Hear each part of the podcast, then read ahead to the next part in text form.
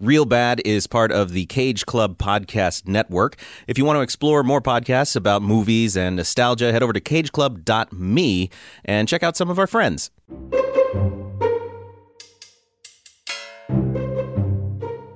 Hello and welcome to another episode of Real Bad, the podcast where we talk about real bad movies and why they want to hurt us. Sometimes. Sometimes they don't. But this episode wanted to hurt me. Don't know where I'm going with that, actually. Now, That's fine. So I think that's a good place. I was to- trying to riff and then realized I'm not an improv comic. So I- just like mid riff, I was like, I I, also what like doing here. we hadn't been introduced yet, so I don't know if we were like allowed to riff with you, and we're just like supposed to sit here for ten minutes and let Nick go. well, that's what happens when you let me go. Yeah. nothing. Like, I I just, was just like, I just fell off the improv cliff yeah, immediately. it's all right. I think you can cut it right after you said. It Oh no, I'm me. definitely putting this in. Oh. Once again, sorry, listener. Uh, today uh, we are joined by two newbies. Um, and I should probably introduce the regulars first, just so we're all on the same page. I'm Nick Jenkins. I'm your host. I'm a producer and do stuff with Complexly. And then sitting to my right is my bitter rival, Hello. Matthew Gatos. and uh, our two newbies. First, we have Bill Mead, who works on SciShow and SciShow Kids. Excellent. And we have Tuna, also known as Joe Medish, but we all call him Tuna. And uh, you also work on I work on SciShow and SciShow Psych. Excellent. Uh, first timers for you guys. I've known both of you for a long time, though. Yeah. Oh yeah. yeah, I think I've known Tuna. Ooh, coming up on ten years, maybe. Yeah, we're getting there. Been a Yeah. while. You and Sarah Meismer, I've known Yeah. for a long time. Uh, and I've known you guys for like a year. You're you're pretty cool. it's beautiful. Yeah. Let's round in it out. general, and then uh, Bill, I've known for at least four or five years. Going on four or five, you actually, yeah, you taught an editing class to me. Yeah. Yeah, back back in the college days. Wow. Yeah. So thank you two for joining us on this podcast today. We are going to be talking about a film called Last Action Hero, uh, an Arnold Schwarzenegger film from 1993. But before we get too far down the road into the the bits and bobs of this movie, uh, we need to do a 60 second plot dump. And uh, I always want to choose a newbie for this. So this week, that's going to be Bill. All right. Okay. I'm gonna, I'm gonna try and look at my notes. Uh, it's a little bit of a jumbled mess, but well, that's Is that, is that your plot summary? and done. How much time do I have left? 55 seconds. Good job. good job. Well done. Uh, it's just a terrible mess. All right. Um, okay, so Last Action Hero. Plot synopsis in, and you'll get to see the timer. In three, two, one. So, Last Action Hero is the story of Danny Madigan, a movie nerd who likes to skip school to watch Arnold Schwarzenegger movies. It's particular series called Jack Slater.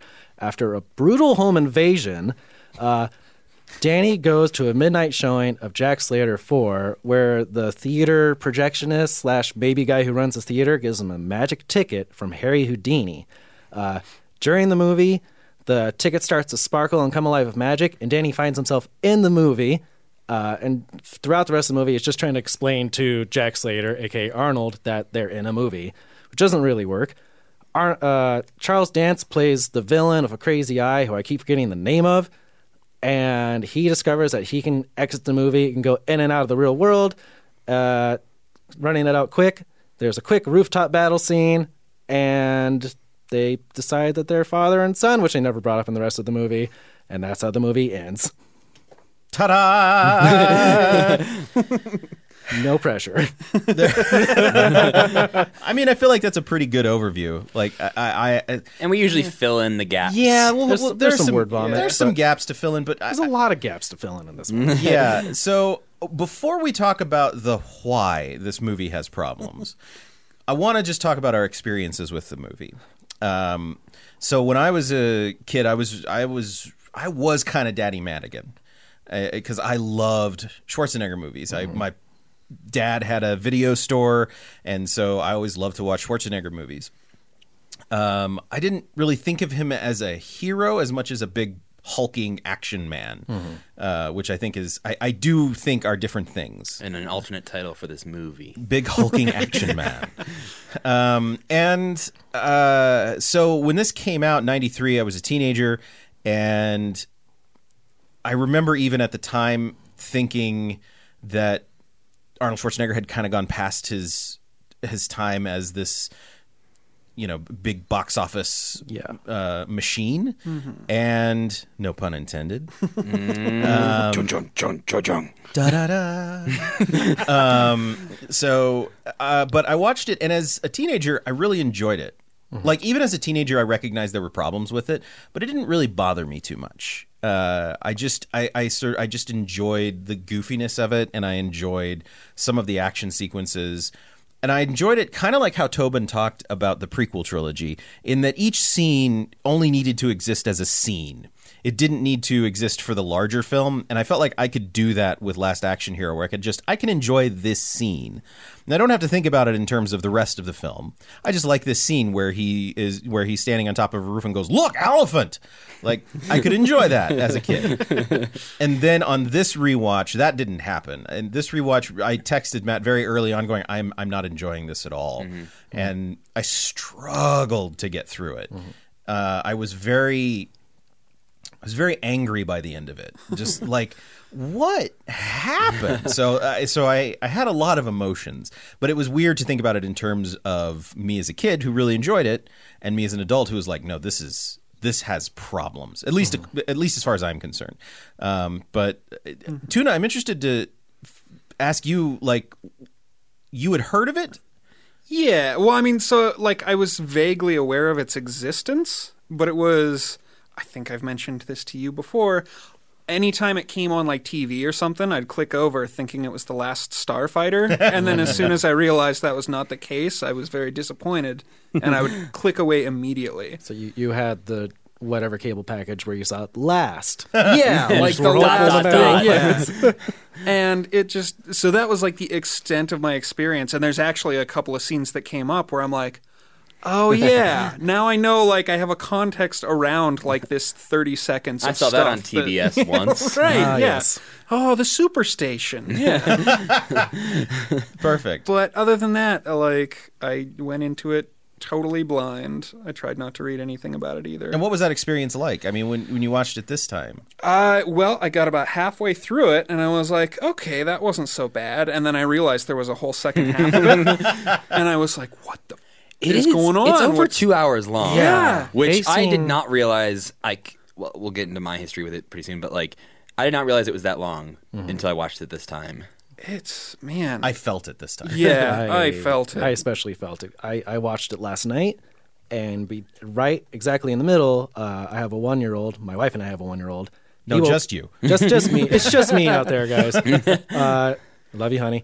Uh, he he wo- he wakes up sometimes at night. He woke up in the middle of this, uh, and you know, so it takes a while to get him back to bed. And then I came back to finish the movie, and I went, "Oh, geez, there's a lot left." I had that. Yeah, I definitely had that moment where because I had watched it a lot when I was a kid, and so I remembered how much was left, and I remember thinking, sitting there on my couch, looking at my dog, going. Holy crap! There's a lot of this movie. I feel like I'm running a marathon. So, but Bill, did you have experience with it when you were a kid? I definitely did. I don't remember exactly watching Last Action Hero as a kid. I was a big Arnold fan. Arnold movies were always on in my house growing up. Yeah.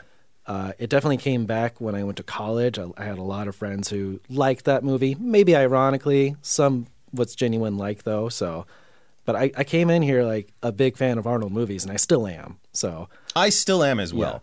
Um, I, I think that's an important thing to that we'll get into later. Is that I'm kind of still a fan of everyone who worked on this movie. yeah, right. Yeah.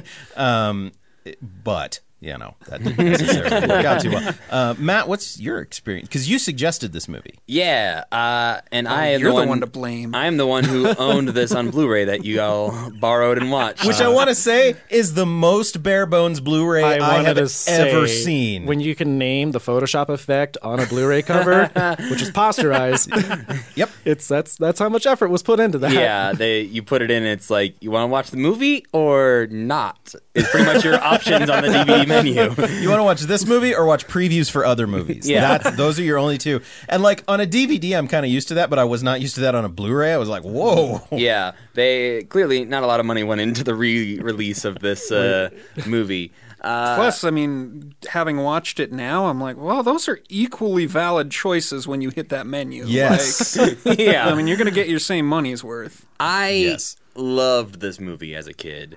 I was, ooh, how old was I? I guess five, almost six when this came out. Uh, and that was like a killer summer. And we'll get into it because, yeah, Jurassic Park came out the week before Last Action Hero. And I was such a big fan of both that I had all of the toys from both. So I had my battle damaged T Rex, but I also had my like bad guy roadster. Benedict. Yeah, Thank Benedict's uh, roadster, which doesn't exist in the movie, but they made a sweet toy of it that has like a bunch of spy gadgets and it shoots missiles out. And I had my Jack Slater action figure that I would put in the cool car because I liked that car better. and it's like this was a movie I like the age I was, I was never a huge Arnold fan because I was too young to really get into like Terminator when it was around the, at first, and like I watched T like T two later in life Right. and liked it, but I mm-hmm. wasn't like into Arnold while Arnold was really popular. Yeah. And so this was my main like Arnold movie, and I love this movie. I love Jingle All the Way. I love his worst movies. Like That's that's that's an interesting turnaround. yeah, like I I will I would rather watch his funny movies than his serious movies because I think uh, he can be funny and I think in Last Action Hero there are moments where he is genuinely funny. I don't disagree with that. Yeah. Yeah. And I think there are for me Arnold me Schwarzenegger is not the problem with this film. No, Oh, not at all. Far from it. And I, for me, this movie is one where I have owned it in various formats. I have watched it throughout the years. It is a fun time for me. This was the first time I will say that I've watched it with such a critical eye. Sure. Because like I had a notebook out, I was taking notes to like talk about it on this podcast, and I definitely started to notice more of the faults with it than I normally have ever thought about. Like watching this movie, uh, one its length, and then some just like story structure things that I easily ignored as a child and have ignored throughout my life of just like that's not that's the way it happens. And now thinking about it, I'm like, oh no, that makes no sense. Why would they ever do that? Um, there were a couple moments that I had that because I hadn't watched it since I was Yeah. probably in high school, maybe even nah. I probably watched it in uh, early college or something. Yeah. where I did have that moment of like, wait, yeah. what? Yeah. There are some things that are very clearly either they edited out other scenes or they needed more script time or something because there's just parts that are so shoehorned in just to make something else make sense later or are added in to solve a problem but in the most like Deus ex machina way of just like and now this can happen. You're like Yeah. okay. so I will say that like I've always loved this movie. I still love this movie. It's it's I think it's in a similar category to uh, Super Mario Brothers for me, where it's like largely nostalgia based. Um, because I can remember playing with the toys, I can remember watching it as a kid. Like all the jokes are still fresh in my brain, and I would say I don't enjoy this movie as much as Super Mario Brothers, but I do still enjoy it a lot. Wow, if I had to choose between the two, I'd watch this. I get that. Really? Yeah. Oh man. This- I guess maybe I haven't watched Super Mario Brothers recently enough. I, but- I I was the lone hater on Super Mario Brothers. Like I Yeah. that that I think mov- there is something to be said though for the time span between watching. Like I think because Super Mario Brothers and Last Action Hero are both movies that I have consistently watched throughout my life, Mm. I've like kept that nice nostalgia glow over it.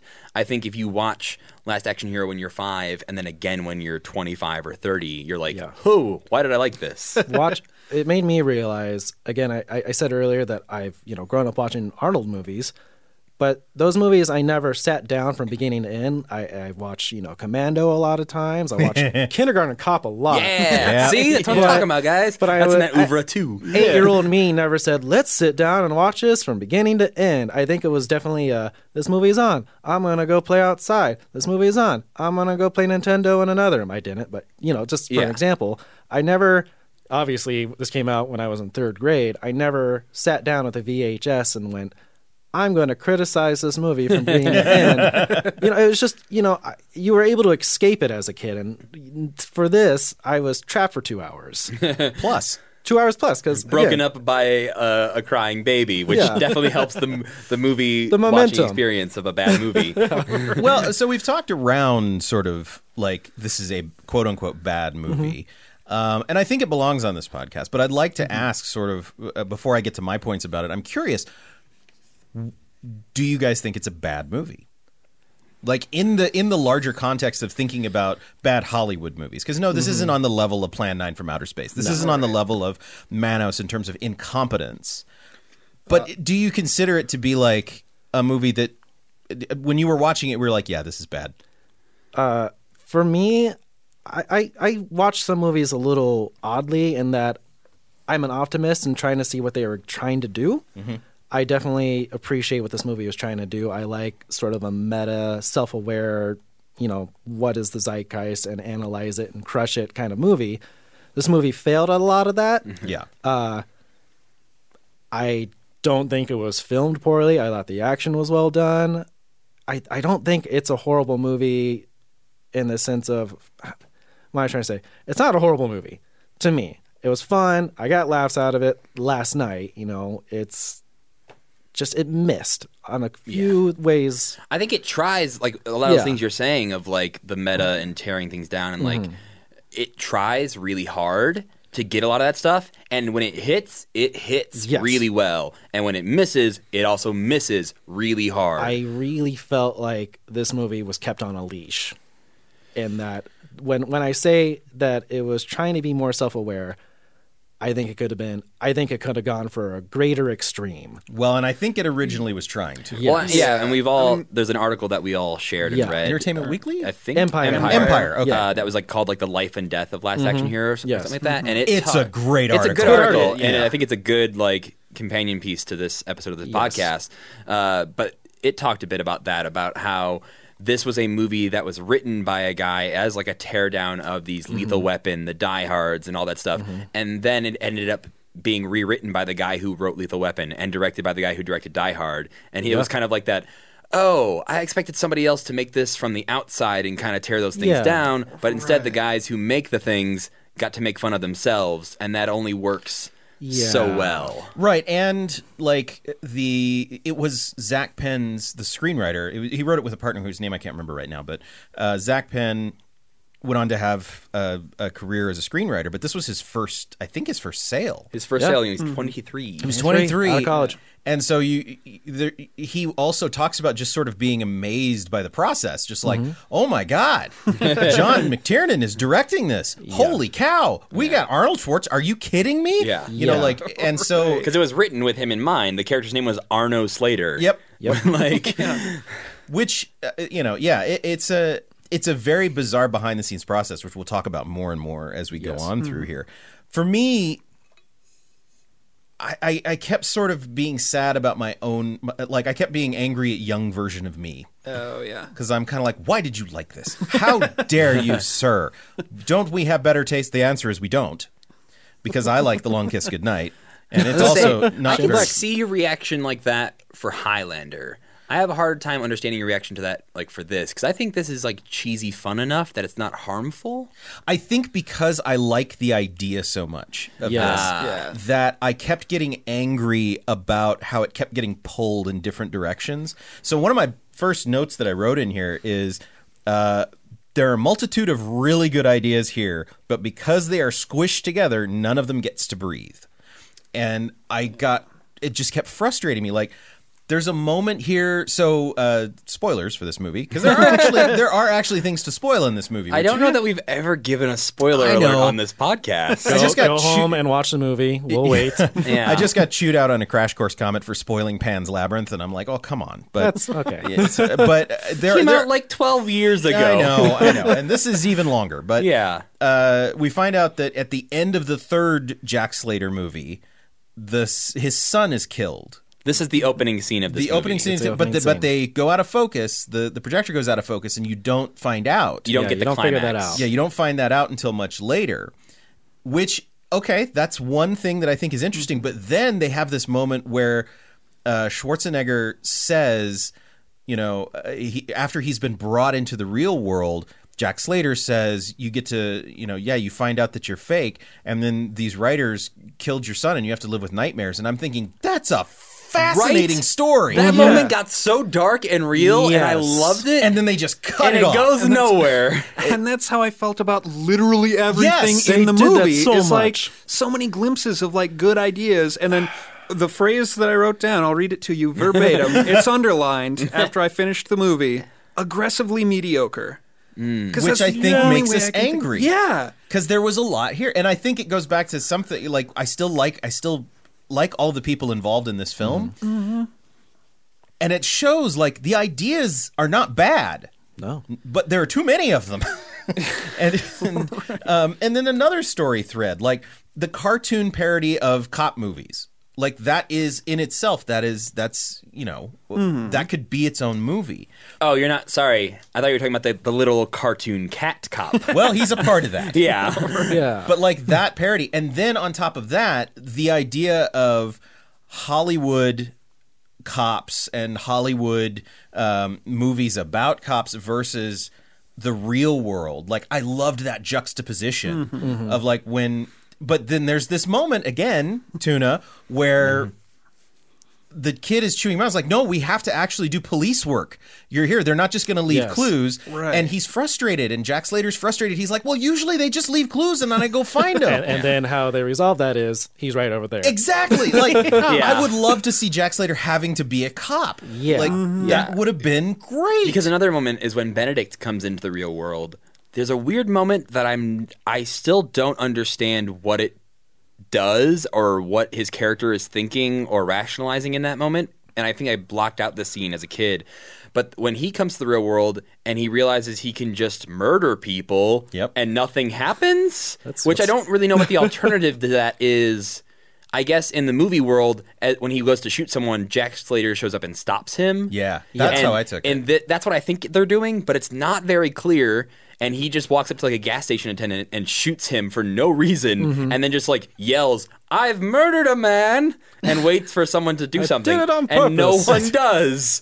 And I'm like, That's okay, Are- like well, I feel like okay, you're you're that just feels like a similar moment to me to like realizing what's happening in the real world, but it not really being set up in the right way and not telling me enough about what that character is Yes. thinking and why they're doing what they're doing. It felt more like an LA versus New York joke than like and I Oh, know that's not what it was Yeah, I know that's not what it was going for, but it was like that's that seems closer to what it ended up being Gotcha. than I see that. movie versus real life. because this is also that was the you know there's a lot of in the 90s there was a lot of oh gangs will get you and and well, especially in the 80s, in the late eh, 80s, early 90s. there 80s was a lot 90s that. and that was definitely like you can kill a guy in new york and as a kid I'm like i believe you you're the news yeah. Well, you're talking about my favorite part of the movie, actually, Which was- is? which is where he has that moment. First of all, Charles Dance is goddamn great. he was great Yeah. and I, I guess a kind of last minute addition according There's to a the couple Yeah. things about yeah. him being the replacement for both Timothy Dalton was originally part of it, possibly an idea, and also Alan Rickman were both floated as All good potentials. ideas. All All good well, ideas. right. Yeah. I think Alan Rickman's a little on the nose. if you're gonna go Just a little for bit. like Die Hard director, bad guy, got it. Um, They even reference Die Hard in it, but yeah, but I think that's uh, yeah. I think as a bad guy, he is perfect. oh, he's so good and he's so charming, He and he has. good. But the, I, I And he has love a glass eye that changes. He, he swaps it out because he has a whole collection of but glass even eyes. he is a weird amalgam Mm-hmm. of things that I'm like, who are you? Because one, he's British. Two, he's a sharpshooter. Mm-hmm. Three, he has. It's supposed to be a glass eye, but then when they sh- he takes it out at one point and he has an eye. So is it a glass lens? oh, did he? Yeah. Yeah, I Oh. rewound the movie to look at that part because I was like, he just took it out and then put it in the case, and they're clearly like full sized. Gl- I thought maybe Yeah. I was like, oh, I misunderstood, and it's just like a contact Yeah. lens, Yeah. but no, they're full glass eyes. Well, and the There- thing he yeah. flips into the air is a lens. It's not yeah, a like- glass. Oh. And so, but anyway, and then he's got the neck tattoo, which looks great. It's a great design, especially in the '90s when tribal tattoos were, you know, still kind of new. Um, and then, well, new for popular, y- yes, for mass consumption. Yes. Um, Let me make that very clear. New for white dudes who want yes, to look badass. Yes, that is what I meant to say. Yeah. Um, and and he's sort of this weird sadist. So you've got all of this stuff put in together, but he has some of the best lines in the film. I remember being a kid and laughing, and I still laughed at this line when he said it. There were a couple times I actually laughed inten- at intentional funny moments. but I love when he looks at Danny Madigan at one point and he says, "I should let you know that I have killed people smarter and younger than you." like I love that line. It's it's funny, but also chilling. Like whoa, Yeah. Yeah. but I loved that moment where he is trying to genuinely figure out where he is, and he goes up and he says, "I wonder if you could help me with a problem," and then he just shoots the guy. Yeah. And then he's like testing it. So like for me as a character study, I love that moment, Mm-hmm. and I love him having that idea. Now and then it kind of gets lost in this idea of like. I'm gonna bring Freddy Krueger into this world. I'm gonna bring Yeah. Yeah. Hannibal Which- Lecter and Adolf Hitler. The, yeah, yeah. great cinematic villain Adolf Hitler. but like I in reading some about this movie is like he hints at doing that in this movie. Yes. And apparently at one point that was actually part of the script. Yes. Yes. Was him bringing in these movie villains to help fight Jack Slater and I guess just the world. Um, but that in this version of the movie is just left as like a threat of like Yeah. a thing he could do. He's researching movies and circling names. And Yeah. Yeah. Crossing but, out. But instead of that, the only person he does decide to bring back is the Ripper, who is the one that we see in the rooftop scene who kills Jack Jack Slater's son. Yes. And so it's like it's a good like story moment of like I brought back the person you fear and hate the most kind of mm-hmm. thing. But it also is like okay, you say like you could bring back King Kong or whatever. And it's like Go go for that one. that one seems like a better choice than a dude with an axe. right. Yeah, he made this big list and went, "No, this is good." Yeah. But what do I have the rights to? yeah. Is what happened. it's really funny watching this movie knowing now that the writer is also the writer of Ready Player One. Oh, knowing it's the same screenwriter and seeing like if he had the chance, he would have put all of those people in that movie, and now he gets to do that. I mean, kind of, let's be clear. Ernest Cline, who wrote the book, put all of those people in Yes. Ready Player One. right, that is fair. Um, but yeah, it's like I think that's like one of those things of like it does make a lot of sense for Zak Penn to be writing Ready Player One. It does. I got so sad. I, I, I don't care about Ready Player One anyway, and then I was kind of like, oh, well, whatever. Yeah. But yeah, it, I, I feel like there's just this weird amalgam of ideas. There's too many mm-hmm. ideas, none of them going the same direction. Well, and so many of them are like, like you were saying earlier, of like individually they are like a good parody of a thing. Of Yeah. like the like there's an early moment when they walk into the police station and he's like, "This is not what police stations look like. This is a Oh, movie yeah, police with the station." valet parking. Yeah, and like pointing that out, but then it kind of starts to like lose track of that a little Mm-hmm. bit, and then you're just in like real LA. Like he Yeah. points it out a couple times. If he's like, "Look, every woman here is beautiful. There's not any unattractive women." And then there's a nice little fun joke where he's like, "That's clearly it means the movie," and he's like, "No, it's California," and it's like, ha ha ha. Um, but like we get off the rails of like we lose those threads of what it means to like be in a movie in this world and That- like where the parody stops and starts. Analyzing it from the, this new perspective, I think that ended up bugging me the most is Danny throughout the movie is going, "We're in a movie. This is going to happen. This is going to happen. That You're going to do this. You're going to say this," and it doesn't affect the movie he's in at all. There's no res, like there's no consequences for him pointing out that they're in a movie so many times, except that Charles Dance's character Benedict figures it out in a minute. yeah, he's the only character who is like actually kind of believes the kid, and that's Yeah. only because he overhears him saying what he had done previously. Yeah. Yeah. Um, because he watched it in the theater. And again, I can't tell if that's because Charles Dance is so good or if that was actually very well written because he seems like a smart character. Yes. Like Charles Dance seems mm-hmm. smart. but a little i don't know it's one of those characters that they do in, in these movies where there's like a slight supernatural twist who is not nearly as freaked out as they should be mm-hmm. like he just figured out oh a magic ticket with a wormhole that will take me into a different world and he just is like Oh, and he's I know using it perfectly how right- to- i know how to exploit this and it's like shouldn't you be maybe a little bit freaked out by it. he gets it right away because Yeah. during that Yeah. uh, the car crash, he's like, "I'm teleporting out of here," which you know happens off camera, obviously, but he's got it. He's done. Yeah. He Like even more so than the kid, who actually is like the first one we see use it. Yeah. he like the kid's like, oh, I don't know how to get back. I don't know what to I do. I know, guess I'm stuck Woody." here. And this guy's like, I can bounce back and forth at will. yeah. I want to talk about the kid real quick. Yeah, I hated him. Austin O'Brien. I didn't hate the actor. I hated the Really? character.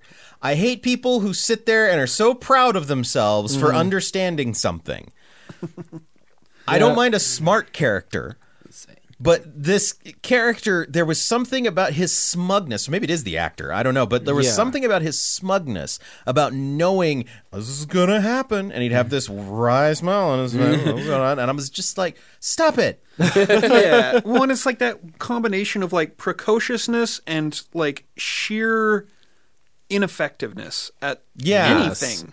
And it's like you you don't get to be smug. You're not actually doing not anything. helping anyone. Well, also like he is a very easy like uh proxy for the audience. Like it'd be mm-hmm. really Yeah. easy for mm-hmm. him to be like the voice of the audience. But we don't know what he knows because he's basing No. his knowledge on like three other Jack Slater movies that we never got to see. Mm-hmm. So a lot of his stuff is like, well, of course you're going to do that. You always do that. And it's like some of those jokes work when it's I'll be back because we've all heard Yep. Yeah. Arnold Schwarzenegger Right. say that. So those ones land. Other ones when it's like, oh, he's going to do this. It's like Is he? I guess if that's like you sound like you know what you're talking about, Yeah. so I have to trust you. But it doesn't work as a joke. No. No, and I, I didn't hate the kid as an actor, as you said. Uh, usually, when they have the kid in these types of movies, they either make him a little shit or they give him a terrible life. But usually, by terrible life, it's oh, there's the obvious bully, and he's giving him a hard time, so he has to imagine his way out of it. This life, they quickly established that his dad died. Yep. And I'm going to say this mo- movie also sets up a lot of very weak bookends that they don't pick up on here and there. Yeah. Uh, so his dad's dead, and he is assaulted by a meth addict. Or something? Something, yeah, by that's the way. my least favorite scene in the whole Yeah. movie. It is It's so out of place. He dares him to kill him. Yeah.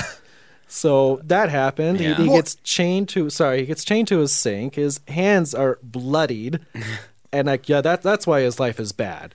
And I well, and also his 100% best friend is a movie theater projectionist who's like 90 years old, and Eh, maybe Doc Brown, fine. I'm fine yeah, with that. but like maybe it the the whole storyline, like you were saying, of like so many things that get like picked up and then just like set over here, like hey, Yeah. we're not gonna talk about that anymore. Of like the theater closing is kind of a story point, Yeah. but that's only mentioned by like there's a sign out front of the theater that says "Coming soon, Loews Cineplex," and like he mentions it once to Jack Slater. It, it sounded like there was a script supervisor or someone on set who said, "All right, now can you say this?" yeah, And that's what happened.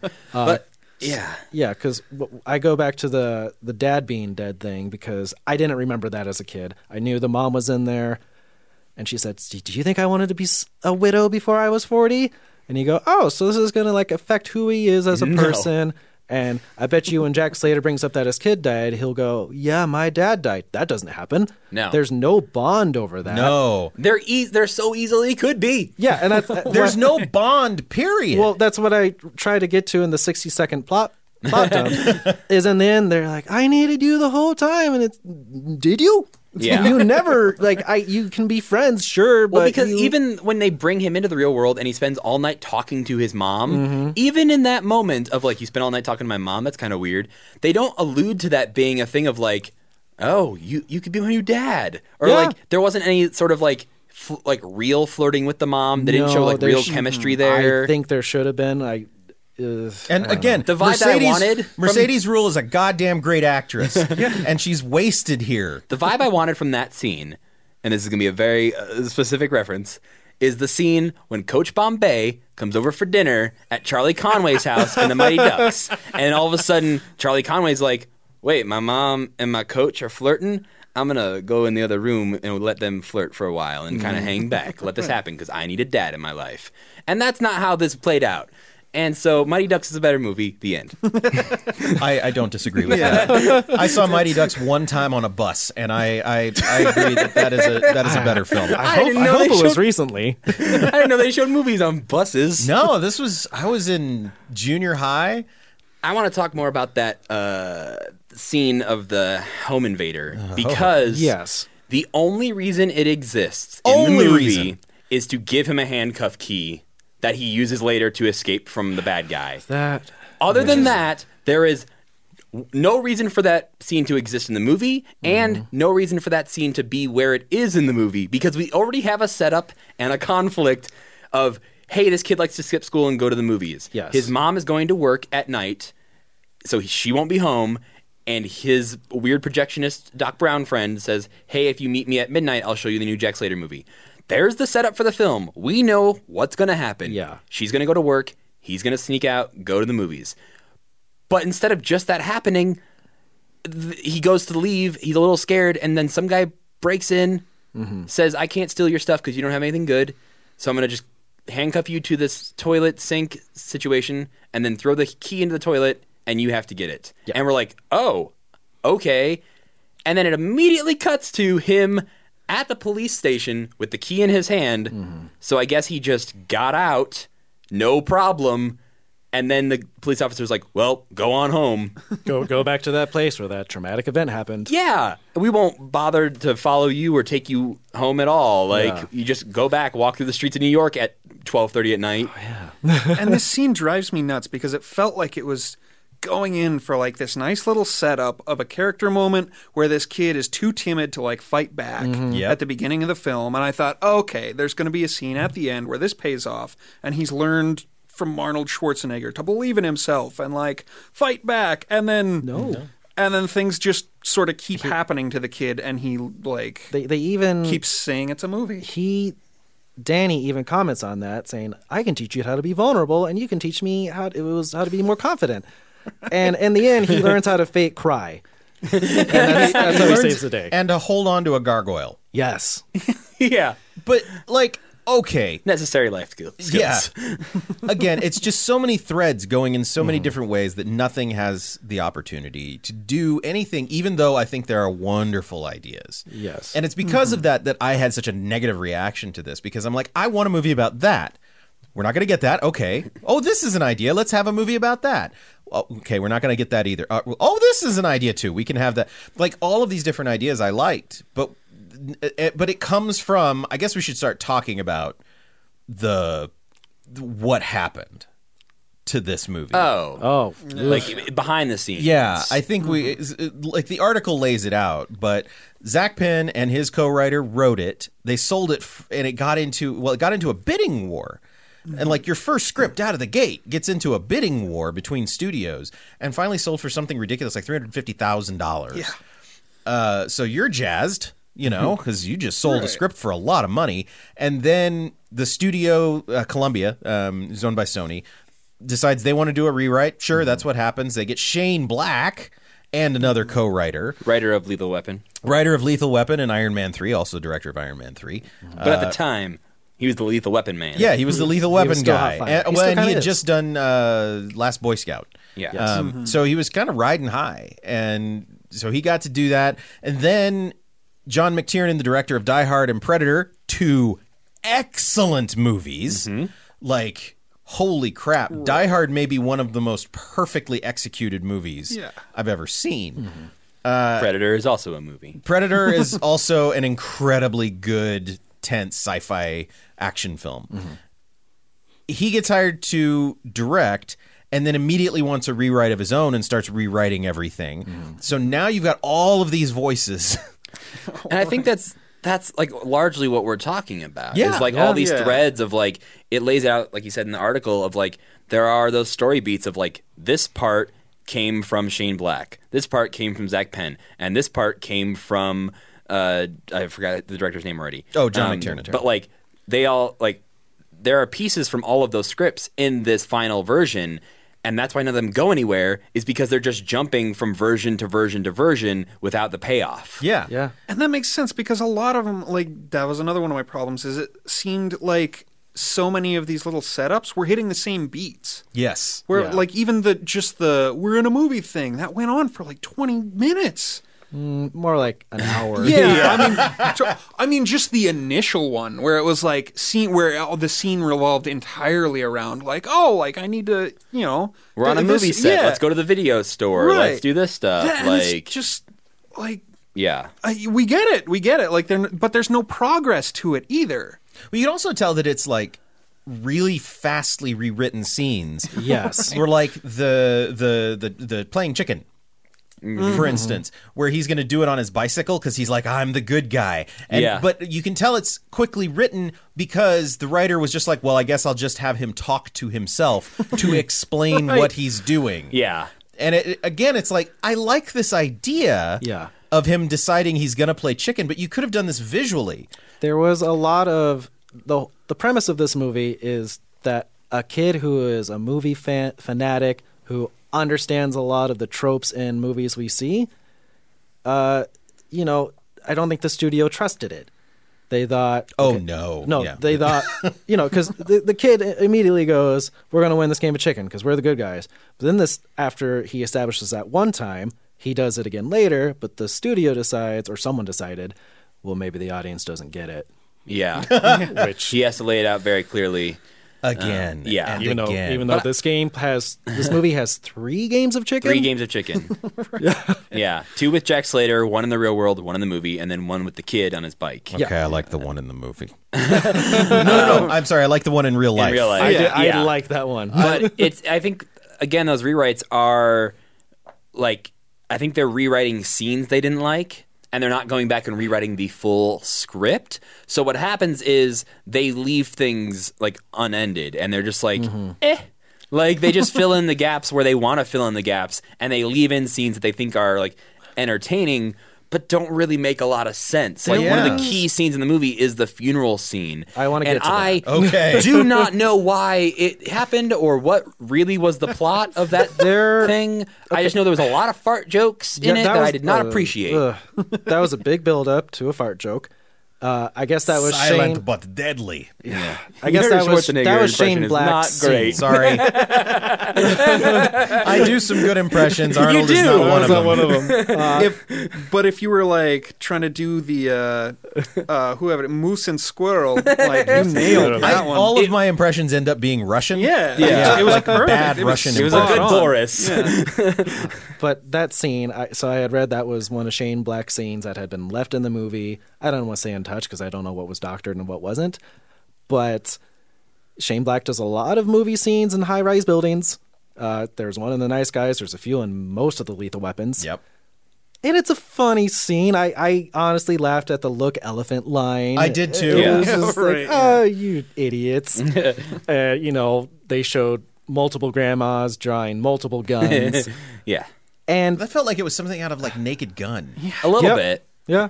Sorry, And- continue. I'm Well, it's just there's a lot of scenes in this movie that would work well if they were a part of other fuller movies. I think and I, that's what the funeral scene. I going into what you know later we'll talk about what we might change in the movie.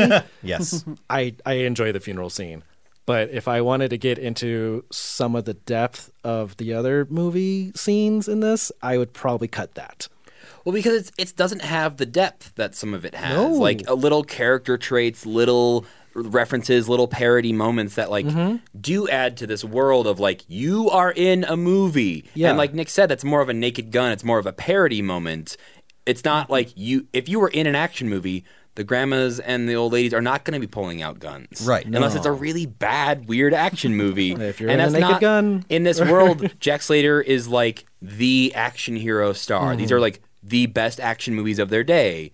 So that sort of rid- ridiculous stuff shouldn't really be happening. Well, it also go ahead, Tim. Oh, I'm, I noticed that in a bunch of spots where the movie just can't figure out its own rules. That's where- what I was going to bring up. I'm like it- exactly the same thing where you're like, yeah, like that wouldn't happen in an action movie. Yeah. that these guys are making fun of the grandma pulling it. out. But then there's also the scene where they're driving down the highway in the car. Freeway for those of you from LA, but they're driving down the freeway and there's like cars swerving in the background, Yeah. and Yeah. like people, and it's like, what is? I mean, I think it's supposed to be a comment on like, oh, the action movie star just driving and never has to like stop or do anything. It's like, Yeah.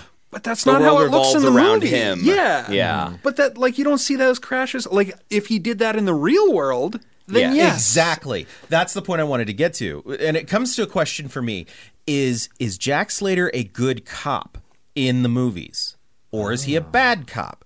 Because if he's a good cop in the movies, which is I what what I think the movie is trying to hmm. say, he's not acting like a good cop in any way. The the and I point to that roof scene where he doesn't even know how to act. Like that scene makes more sense if it's happening in the real world, even though it's ridiculous of him fumbling his way through everything, right? Because he is. He's just he can't think of what to say. He can't think of what to do. He punches out a doctor. Like and it's uh, He also at the beginning punches out the lieutenant governor. yeah, when like the governor gets here. and so, Yeah. at what point is the parody happening? And they Yes. since and I agree with you. Mm-hmm. Like if they were in the movie for twenty minutes at the beginning, where everything is going fine and everything he mm. does works out perfectly, and it's all he's smooth about everything, mm-hmm. then he gets to the real world. And he's just at a loss and can't do anything right, and he just sort of bulldozes through everything that makes more sense but they were they kept mixing it up in here so and it and so then you would have those moments where you did have the cartoon cat show up and you'd be like oh jesus okay yeah we're in a movie i forgot. whiskers. yeah whiskers shows up. Poor danny devito. Voiced by Danny DeVito. yeah.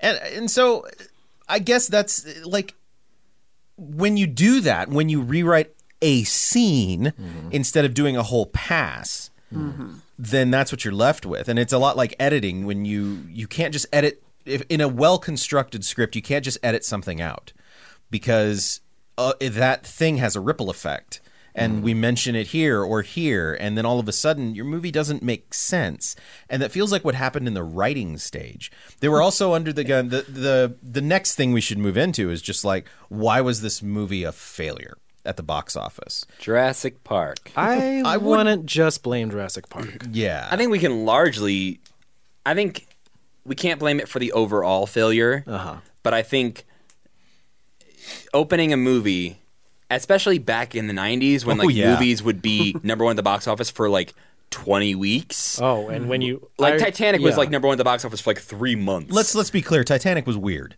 Well, yes, but Jurassic Park was a huge movie. Yeah. And there was no way that like especially because a week after, that's all that word of mouth traffic of like, mm-hmm. have Yeah. you seen these fucking dinosaurs?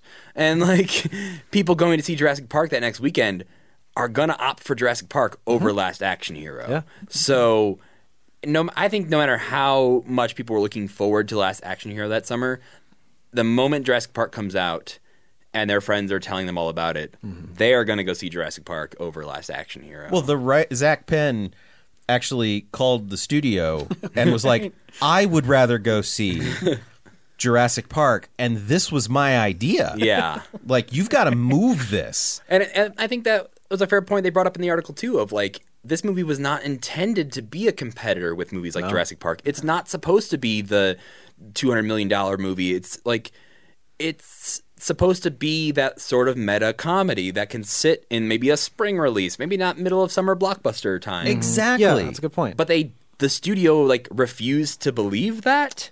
well, because- they also got myopic about having Schwarzenegger in it. yes, And I, it, go ahead. I, I was gonna say it seemed like the studio realized how deep they were in already Yeah. because they had Schwarzenegger, they had Black, they had McTiernan, great cast. A lot of their top writers had touched the script at some point, and then they said this can't fail.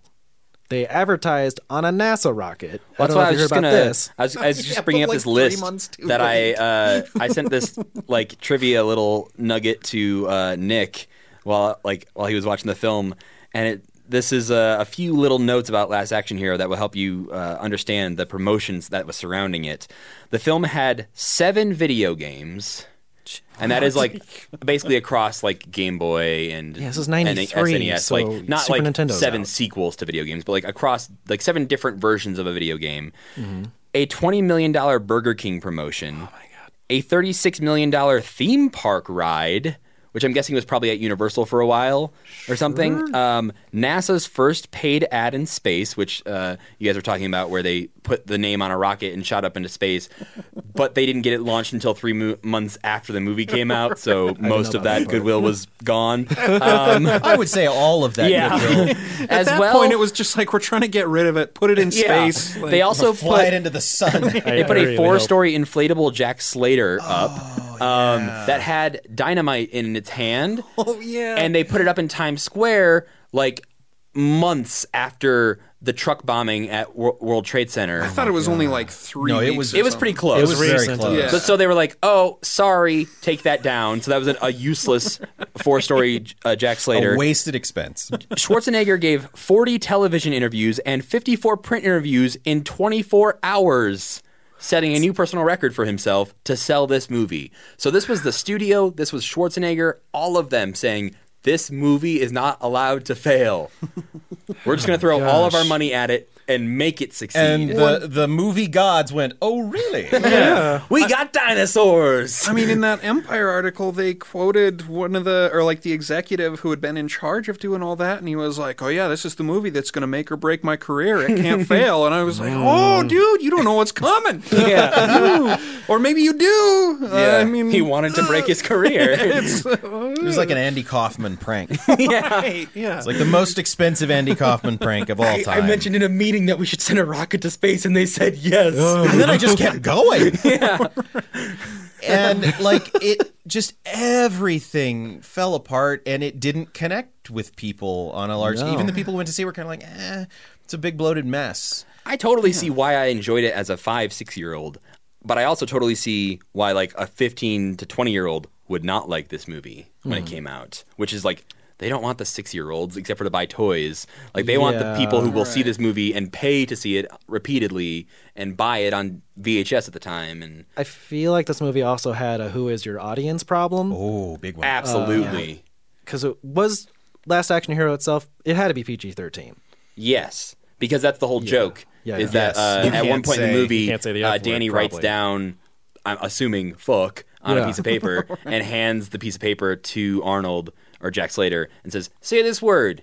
And he looks at it. He's like, "What?" And I'm not saying. it. He's like, "You can't say it because this movie's PG-13."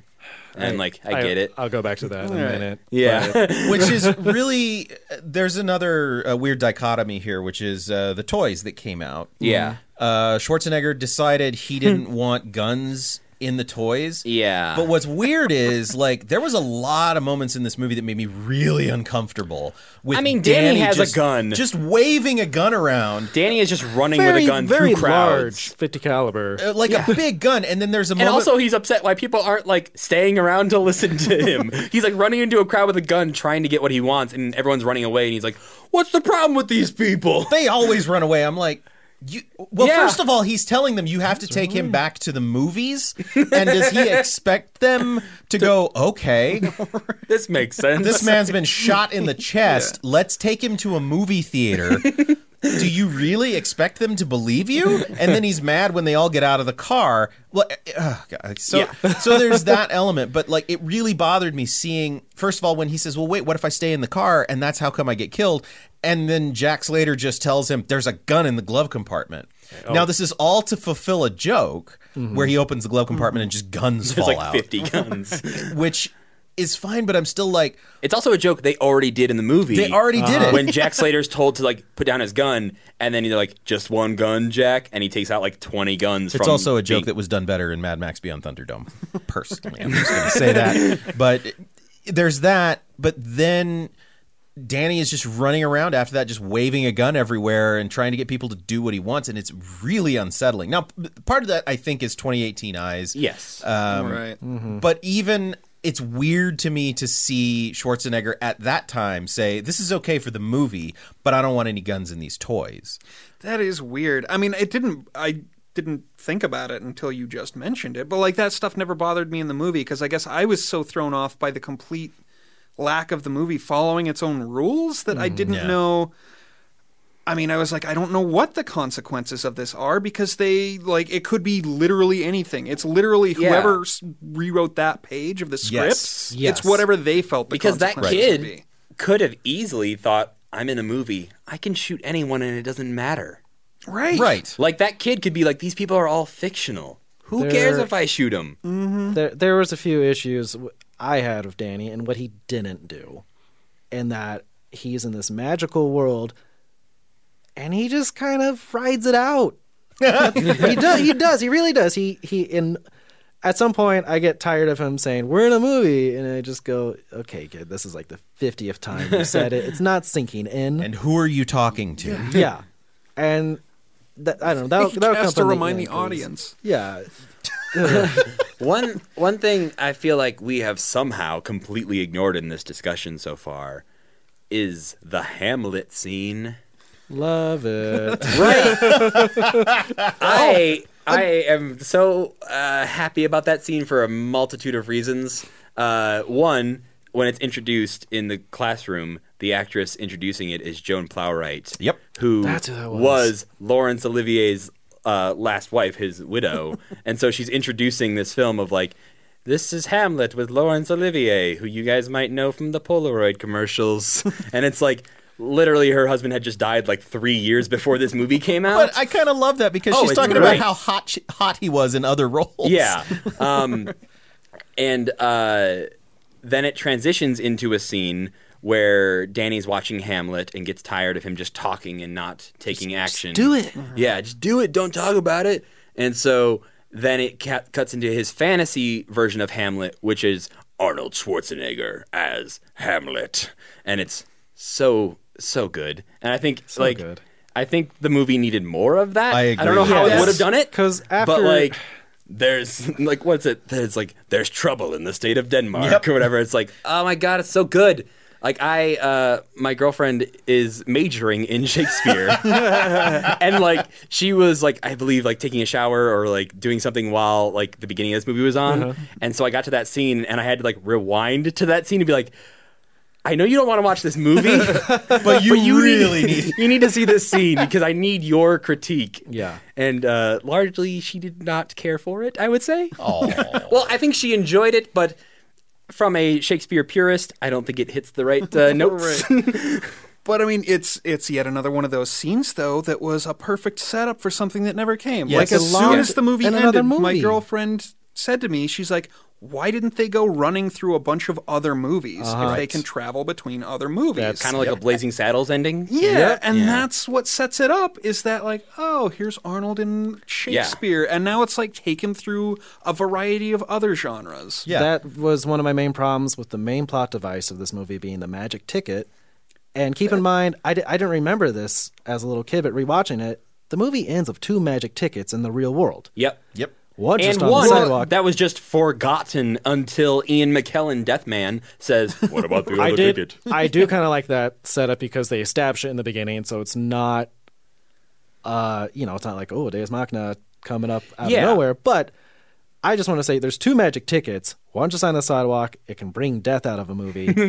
uh, the other one, Danny still has in the end. Yeah. But one thing that I think wait, the movie wastes a lot of potential on this was the character of Jack Slater not wanting to break out of being a movie character as much as he could have. Uh, that's one of my biggest notes. Well, is- especially when he sa- that scene you talked about earlier, where he has that deep moment of like His- realizing he is fictional. But he could hop into Jack Slater too, get his kid out of there, Yeah. and that could have been a happy ending. Or right. he, Danny, who does not have a great life, could be like, "Mom, you want to go live in a California movie fantasy?" Go live in Casablanca. and, and by the way, the mom not knowing who Arnold Schwarzenegger was. Well, she does because he hmm. says he she says at one point. you point. look like a lot like someone. She says. She said that. Okay, but you, 'cause- you're clearly much more intelligent. Something I like think that, it's yeah. something like like, that. that because she he does a thing where he goes Arnold Braunschweiger. Schwager. Yeah. I laughed. But then later on, after There's their another deep- good line where he says that where he's like, "I know, I am the famous comedian Arnold Braunschweiger." Schwarzenegger. But he says it twice. There's a he makes the exact same yeah. joke twice. There's a lot of coming back to beats they made earlier. Yeah, but that with- weren't necessary. And some of them, Yeah. again, like we started off this discussion of like some of them hit, and Mm-hmm. the others just miss. And so you focus on the misses a lot more because you just shake your head and you're like, ah, I see what you were trying to do. I think the biggest groan for me was the Lethal Weapon Two Days from Retirement Saxophone hit. saxophone hit. Yeah. But earlier when they made the Lethal Weapon slash Die Hard, oh, it's Christmas. Yeah. I gotta laugh. well, and that's also a Shane Black thing of like every movie that man Uh-huh. writes has to take place at least partially at Christmas. yes, Why? We don't know. doesn't I matter. like it But though. Christmas in It's- California. No, I'm totally I- on board for it. When I started watching this movie and it opened with a Christmas tree on a rooftop, I was like, "Did Shane Black write this movie, or is that just like a, a nice nod to Shane Black?" And I was like, "Either way, I like it." It's both. But like both. that happens now with like I'll watch an older movie or even more recent like action movies, and if there's a Christmas fe- scene in it, I have to check the credits because I'm like, Shane Black probably wrote this. I, I think um Not Jingle All the Way though. He didn't write that one. No, he didn't. Unfortunately. the last point that I have is it's interesting to me how much the end of a generation of ideas this was. So Arnold Schwarzenegger had two more bona fide hits after this, and one was close. Um, he did True Lies, Right after this, and then he did Eraser, which were both hits. Eraser is not a great movie by any stretch of the imagination. True Lies is very good. Um, and then he went into politics, and you know his box office uh, just didn't.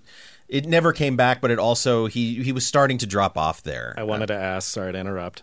Did anyone else pick up on the political jokes in this movie? Because there's a few. Well, Yeah. they were like, uh, it's like that weird thing of like like watching it now is actually funnier because like you said like at the very beginning he like i like I brought up earlier he punches the lieutenant governor and you said he there's the line he says like call me when the governor gets here. He makes and it's jokes like, about Congress in that's this funny movie. because he became the governor. Yes. and then later on there's like three or four jokes about like politicians. Mm-hmm. and he's like things i don't like. Politicians. Blah blah blah blah blah blah. Politicians. And it's like you said politicians twice. And he's like yeah i know. They're twice as bad as those other things. Yeah, and he had always had a political mind. yeah, Um, but so- i also don't think that arnold had a lot of say in that stuff i don't know I don't know, man. I he might have had a lot. Who knows? Having Arnold in this movie is mm-hmm. kind of a it, it was one of the misfires that like he was not the or not even one of the misfires. I think banking on him being mm, as much of a draw Okay. was he had just come off a flop with Junior. Um, which you know, and that's hard to tell. Like it's hard to tell. Like, well, was it the movie? It was the movie, but like, or is Arnold's star fading? And I think it was a little of uh, his star fading as well as had he done twins and junior both before this Yes, and Twins is great, and I will hear nothing of it. i haven't seen twins in probably 20 years so i don't It's Ivan Reitman, and it's so good. all right It's look, but anyway. junior but junior's not no, Junior's not good. Okay. I don't know if it's Ivan Reitman, but it's not yeah, good. I feel like that movie does not hold up well. no, didn't hold up well at the time. Didn't hold up a week I mean, later. it holds up exactly because it started at the bottom. yes, good, Nice. good Now we point. hear. It, it ages well. but I think another good uh, signal of this is the the soundtrack for this movie, oh yeah. which I think I love. I still listen I to say a lot of that's this. like high school Nick. Oh, it's totally jam. exactly. Yes. But it's like right at the end, Nirvana was coming. Like, Yeah. a- and actually, Nirvana had already showed up. Yeah. and Yeah, so this, but this album has a Megadeth song, which is a great Megadeth track that gets butchered in the movie, but it's a great Megadeth track.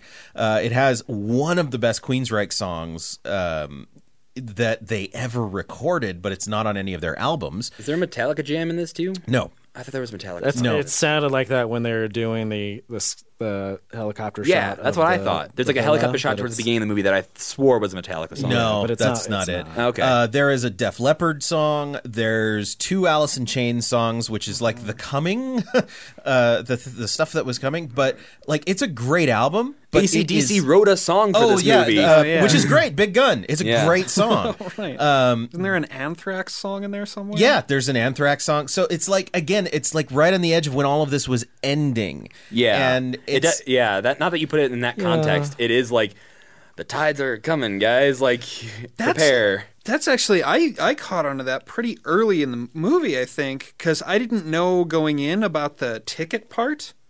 Um, I mean, I've seen it referenced in other stuff, but I always took it as, and I feel like this must be the end of that era, of that late '80s, early '90s. Like, oh, here's like a magic thing that transports somebody into a like media world. oh yeah. Hmm. And it's like, yeah, like a Tron, or like, wasn't there a Disney movie like Page Master or something where the Yes, kid goes into that came out. Books and think like that might have been the same year.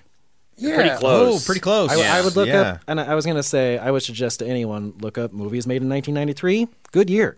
wasn't a bad year. No. it was not.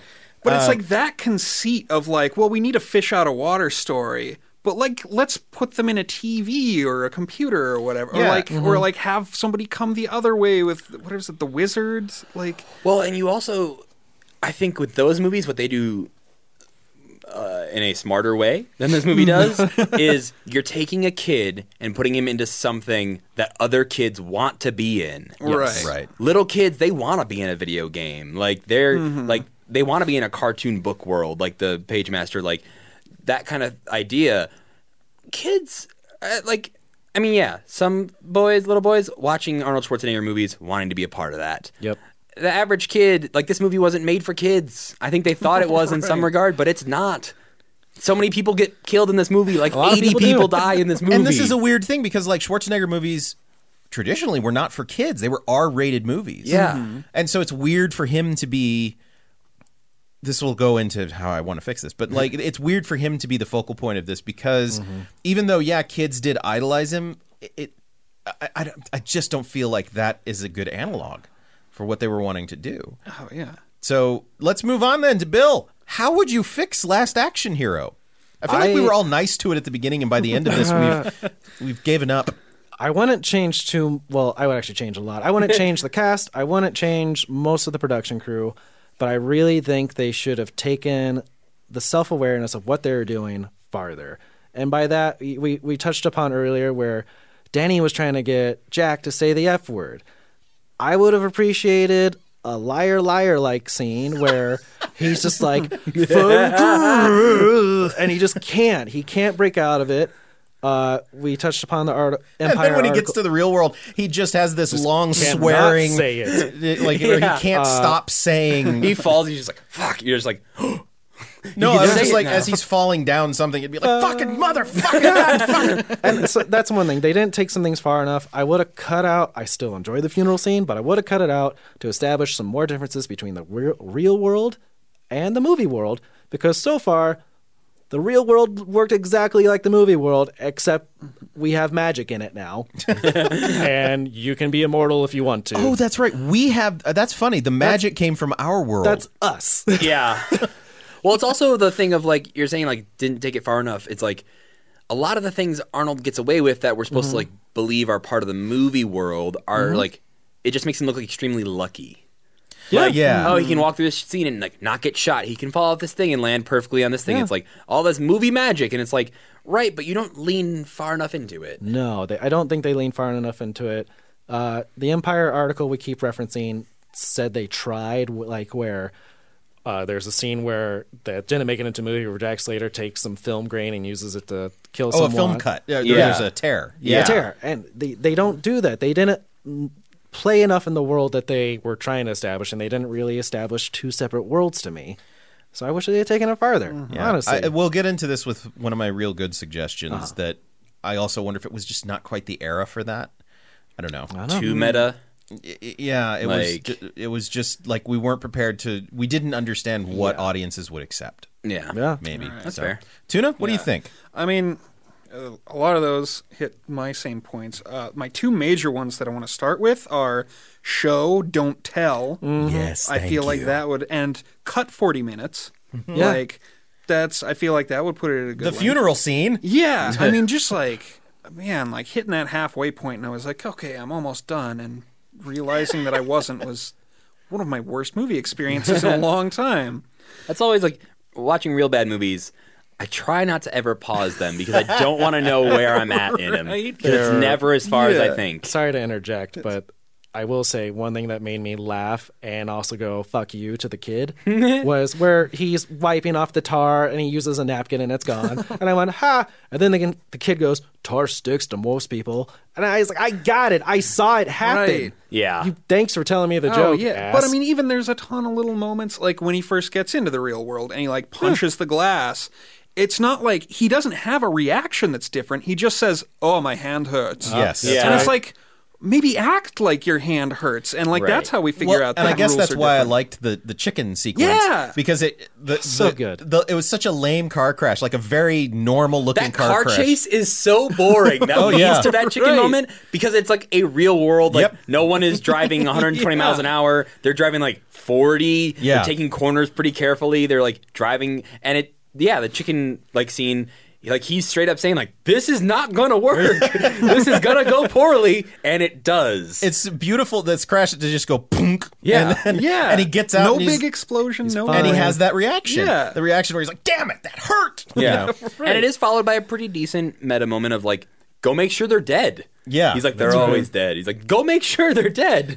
And then I Right. think he even he had a good joke, which is like, "Watch out! I'm pretty sure one has a windshield wiper." You know, like Yeah. so. There's uh, there's a lot there, but yeah, uh, continue. Yeah, I mean, and I mean that that comes down to like my most major like the overhaul I would put on the movie is like play with that difference between movie world and real world. Mm-hmm. Yeah. Where it's like those sorts of differences. If the m- whole movie were treated like that scene compared with the first chicken scene, it would work so much better.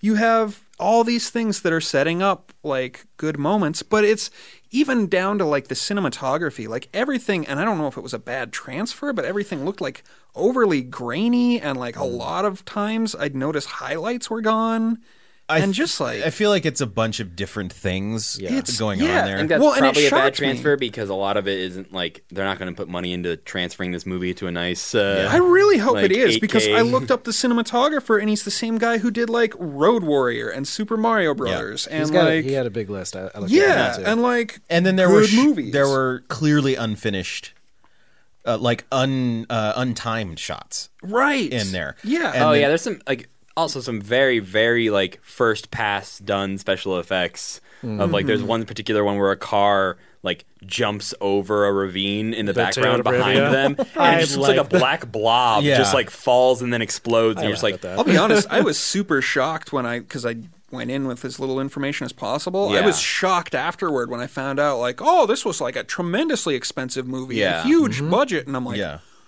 I really thought it was like some low budget piece of shit. Yeah. Well, and this is the thing too. Like the editor, or the, no, John McTiernan says in that interview that, or in that article, that there were a couple scenes that like there should have been editing, but there wasn't. They also had to re- shoot a new ending, didn't they? yeah, they had to reshoot the ending. Yeah. Uh, but there were like he said, we we shot it and we had one master shot, and that's what's in the movie. yeah. which that did make me want to go back and watch and find those scenes because I didn't Yeah. notice anything where there was like a long shot in the movie necessarily. But I want to go back and watch it now to be like, oh, this is only a long shot because they didn't have coverage. I saw a couple of them. Like there's one right in the beginning where we're following the kid. It's a steady cam mm-hmm. shot When he leaves the going through, yeah, going through the theater. And there was just this weird moment where you see like restrooms spray painted on the wall in the background, and I'm like, Yeah. okay, that's a nice touch. Except then it like stays on that for a second. And then like turns to follow him up, and I'm like, "What was like?" the I saw like, that tapping like the as it was going, and, like, go, go, go. yeah, Did and they it was like, edit this in real oh, time? right. Like, okay, I'd be more impressed. yeah. but I mean, like, just playing with the differences, I think, was my main thing. And I would want to see more of, like, especially more so in the movie itself. Like, there was one scene, I think it was the car scene, where they're having a conversation after they leave Arnold's apartment or whatever. Um, which, by the way, I noticed that he was in apartment 69 after he lost his badge. Nice. Yeah, there you go. Uh, but yeah, they they cut from a conversation in there to they're like continuing the conversation, or like clearly they've been driving for a while. Yeah. But like that movie conceit where it cuts into and oh, it's like the conversation never. But the kid doesn't notice it. And it's like, no, that's a good moment. Have the kid be like, "Whoa, like what is this Yeah. going on?" Why- like, like I, I, there is there is some movie that does that where somebody is aware that like in a movie they're like, why weren't you talking for the last thirty minutes? oh yeah, what movie is that? I don't remember. But yeah, but it's I like know that what it you're sounds talking- like something Dan Harmon would do. Yeah. but it's like where it cuts in the middle of a scene and like they're they're twenty miles away and like continues the conversation. Yeah. It's like, wait, you weren't talking for the last twenty minutes. Why did you just start talking again? Exactly. It's playing with stuff like that, examining actually what makes that action movie. Yeah. Yeah. And then again, going back, like play more with the existential crisis of I'm a fictional character. I don't know how to operate in this world with your rules. Like flip those like I So if you could just like laser focus the thesis of the movie into that rather than Yeah. having it fly all over the place. I would have really liked, the, yeah, the, ex- the the crisis you bring up. I would have really enjoyed if Jack Slater had just become depressed. Yeah, And like if if the kid was- had to like, if it was his job him to back get him up, back be like, in. come on, no, we have to go fight the bad guy. He's like, what's the point? And then Yeah. uh, you know, and then the twist is Danny's in trouble, and now he has a second chance to Yeah. save to save his son or whatever. Yeah. Like if the movie fought Danny, like the, the movie Yeah. he was in, if it was like you're not supposed to be here, but it's just no. Yeah. Mm, that's a good idea. Yeah. Matt, what do you think? Um, How would you fix this? uh, a lot of your guys' notes are pretty similar to what I, have. I had. feel like they're very very uniform. But I actually I had some other things that uh, I didn't. Uh, I think some of the meta stuff definitely needs to be changed or leaned into more. But for me, I think Tuna brought up this movie is too long. yeah. Like the main part for me that felt way too long is the setup of the movie. The idea of hmm. like if you went to go see this movie and like Tuna, I guess you kind of watched it this way of like not knowing the premise of like if you hadn't seen a trailer for this movie, if you didn't wa- like read about it, you mm-hmm. just go to see this movie. It takes so long to get to the idea that this kid is going to be sucked into that movie that you're I don't know how you would be interested in it because it's still like 20 minutes in and you're just watching a kid watch a movie And be smug about Well, watching a movie. but then like what ha- like the, the the I think like the five ten minute chunk that really needs to be trimmed down is th- once he gets the the the movie ticket, like the magic movie ticket, you're like, mm-hmm. okay, something's gonna happen, and then he goes and sits down and just like watches the first ten minutes Yep. of the movie, and you just watch the first ten minutes Yep. of the movie, and you're just watching this, but you don't know why. Yep. You don't know why you're watching these scenes. And like, yes, they come up later as plot points that it is important that he knows, but the get to the magic ticket faster. Yeah. Get to the premise of this movie faster.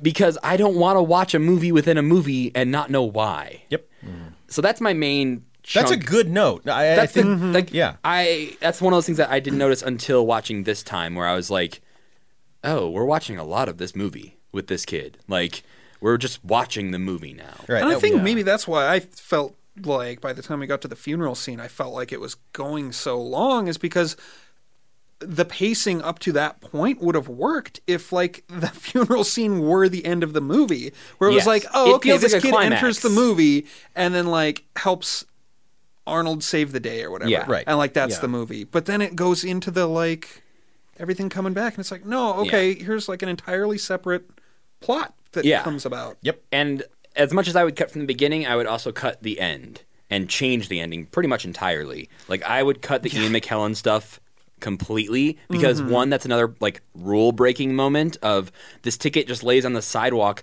outside of a theater and so this character is able to come out of the screen. Mm-hmm. Wha- what? Like then every character in that movie should have been able to come out of the screen not just one. Oh, and like in a segment we like to call wh- Yeah. what? and like every like every character in like in that nearby block should be able to just walk out of their movies if they want to.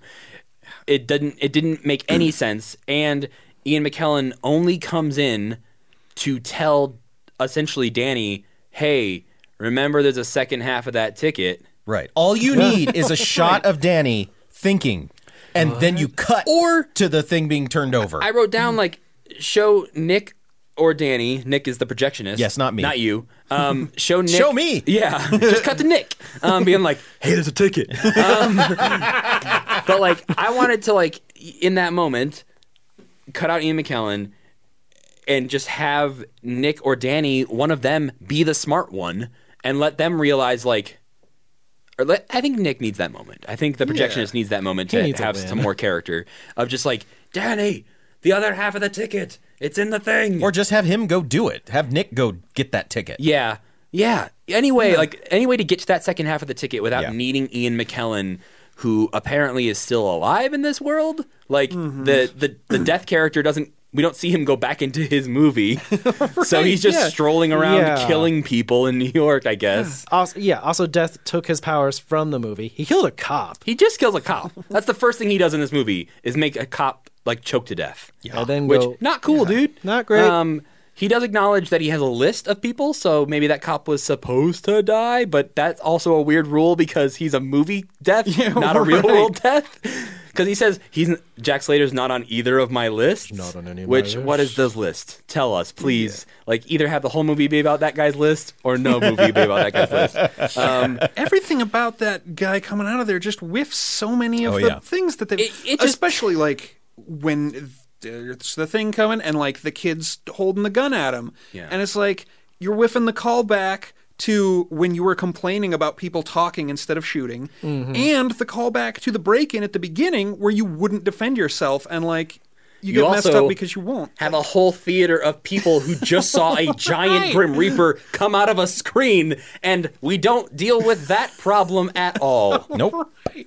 Or there's a paramedic who will later go, "Yeah, I took care of a gunshot wound. I think it was Arnold Schwarzenegger." Yeah, no, it was just the best celebrity lookalike Arnold Schwarzenegger's ever seen. If you're ever in LA, call me. Yeah, I love that line where he says, I don't really like you. You've brought me nothing but pain. I, I like And that Arnold's just line. Like, oh shit, what? Yeah. And then like I do, I do love the small little moment with Arnold Schwarzenegger when he shows up. The, the real Arnold Schwarzenegger in the movie, Yes. when he shows up to the Jack Slater premiere, and uh, his wife Maria's like, "Don't talk about Planet Hollywood." Yeah, that was good. And then the first thing he does is like, "You know, Planet Hollywood, we got this thing." It's like, "Damn it!" And then she pulls him away and she's like, I can't believe you did that. That's so lowbrow. Oh my God. Yeah. yeah. But I I liked the like the parody versions of the celebrities in this world. Like I think Arnold played a better fake Arnold than he did even a Jack Slater. I agree. Um Yeah. and like having like Jean Claude Van Damme and all those people I show liked up like the John Claude. I like the James Belushi thing, Yeah, like all of the.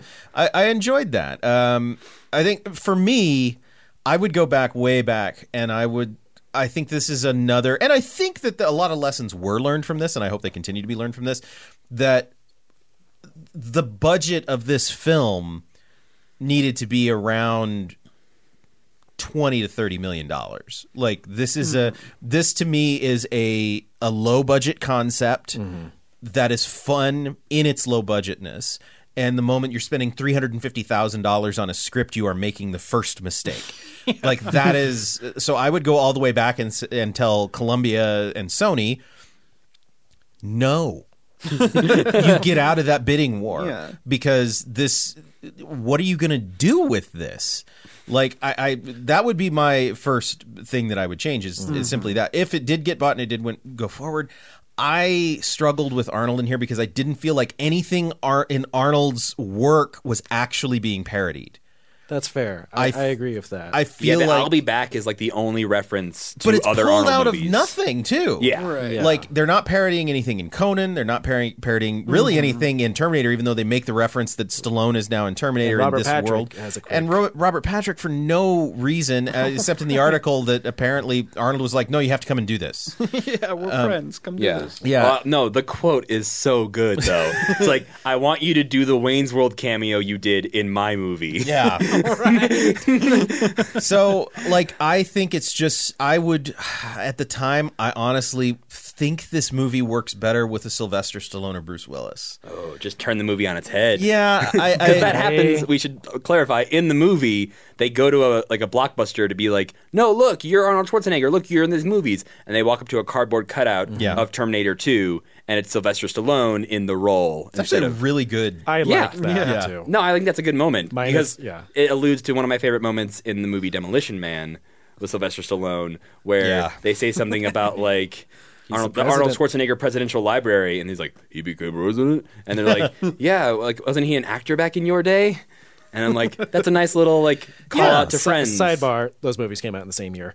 Oh, one of those a good movies. ass year. One of those movies is better than the other. Demolition Man is terrific. I, like that one. you don't like that one? No, I do like oh, that okay. one. I was gonna. I love that movie. Um, Ugh, so love it. that's it for me. It's like I, I, I think that you need to go way back. You need to spend way less money on this. Mm-hmm. This, and then obviously everything we talked about. Focus on something, Mm-hmm. and don't don't let it get out of the, get this out of control in the first place. Like th- th- there, if you don't think a script is ready to go, don't buy it. Yeah, like think- it's like don't don't do this Frankenstein thing where you're like, oh, you have a pass at it. Now you have a pass at it. It could have cooked for a while longer. Yeah, exactly. Hire you buy the script and hire the writers and say, okay, but mm-hmm. I, I need you guys to do a rewrite on this. Mm-hmm. Well, and yeah, and stick the with thing. your vision. Don't go like they alluded to, like the fact that the, the screen tests were like in early May, and this premiered in June, and they were like the screen test went poorly. "Oh, wish we had time to fix this," and they're like, "You don't." Yeah. like so they were like editing and reshooting up until like the last week before it came out to try and fix anything they could, but they didn't actually have time Yeah. to fix it. Yeah. And that, you know, that leads me to my rating. Um, I rate all of these films on categories based on storms. Level one, ooh, it's just a little fun, maybe. a little rainy, kind of nice. Um, level five, or category five, could kill you. Um, I, I struggle with this because I'm more disappointed in this movie than I am anything else. So I'm going to give it a one. I did have some fun with it. And I after reading that Empire article, I'm more sad than I am angry at it anymore because like it was so many people getting twisted and turned around and like n- maybe that executive you could say is at fault overall because there was no one person in control of this ship like but Yeah, it was a just- bunch of people adding their own flavor to the smoothie. they were you just trying end up all like- of them were trying to make a good movie. Yeah. they were all trying to do what they thought was right. They fucked it up in doing that. There were way too many cooks whatever you want to call it. Uh, and so yeah i'm gonna say it's a one like i would probably watch this again at least elements of it. Just for charles dance i'd probably watch this again. He's Matt? magical. matt. What do you rate this Uh, my system is the possessed mushroom puppet scale of enjoyment, uh, which is one out of five possessed mushroom puppets. Uh, I'm gonna give this a solid four, Wow. which I feel like is my go-to rating when I like a movie we watch. Uh, but I'll stick with it. um, yeah, I would watch this movie again. I will. That's why I own it on Blu-ray. If they come out with like a whatever anniversary edition of this movie with some cool special features and maybe an Arnold commentary, I would buy that shit immediately. okay i would too Right? yeah, yeah that, that that's Like Are I want a hoping for the commentary track Criterion? now. Like ha- bring back the kid who played Danny. I don't know what he's doing now, No- but like have him. he's still acting i think Is he all right? I'll believe you. Um, but like have that kid and Arnold do a commentary track talking about this movie, and because like this at this point the studio doesn't care if they like talk shit about it. Like just let them do it. no it's a, a whole different group of people now Yeah. Yeah. So uh, yeah, four out of five possessed mushroom puppets. excellent tuna what is your rating system and what do you rate this Man, I'm I'm bad at coming up with uh, rating systems. I think Most of So, us are. Yeah. well, so my rating system is uh, what kind of food it reminds me of, oh and this one is a piece of plain white toast served at room temperature. Because there's a lot of potential there. yeah You've got so much potential. You can do so much with that baby, sweet baby toast. You could put jelly on it. You could put cinnamon on it. You could do all kinds of But things with this don't. toast. You could make a sandwich with another piece of toast. but you don't. It just sits there on the counter, and it's sad. So you toasted it and then you left it on a counter until it reached room temperature. Yeah.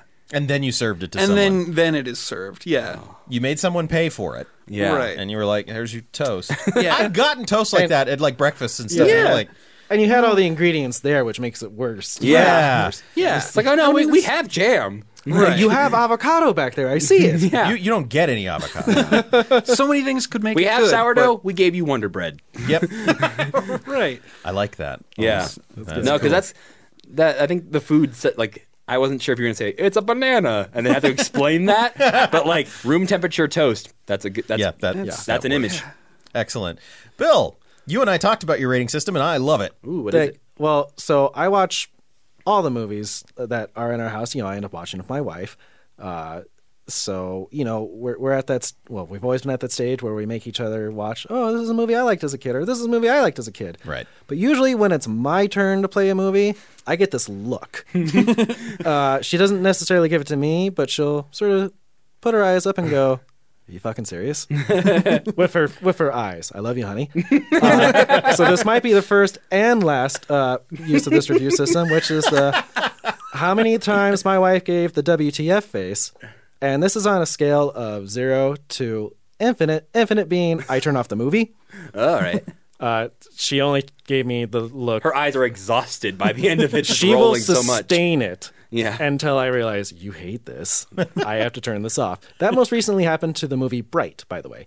Uh, not a shock no, I had that happen not too long ago with Wayne's World and my girlfriend.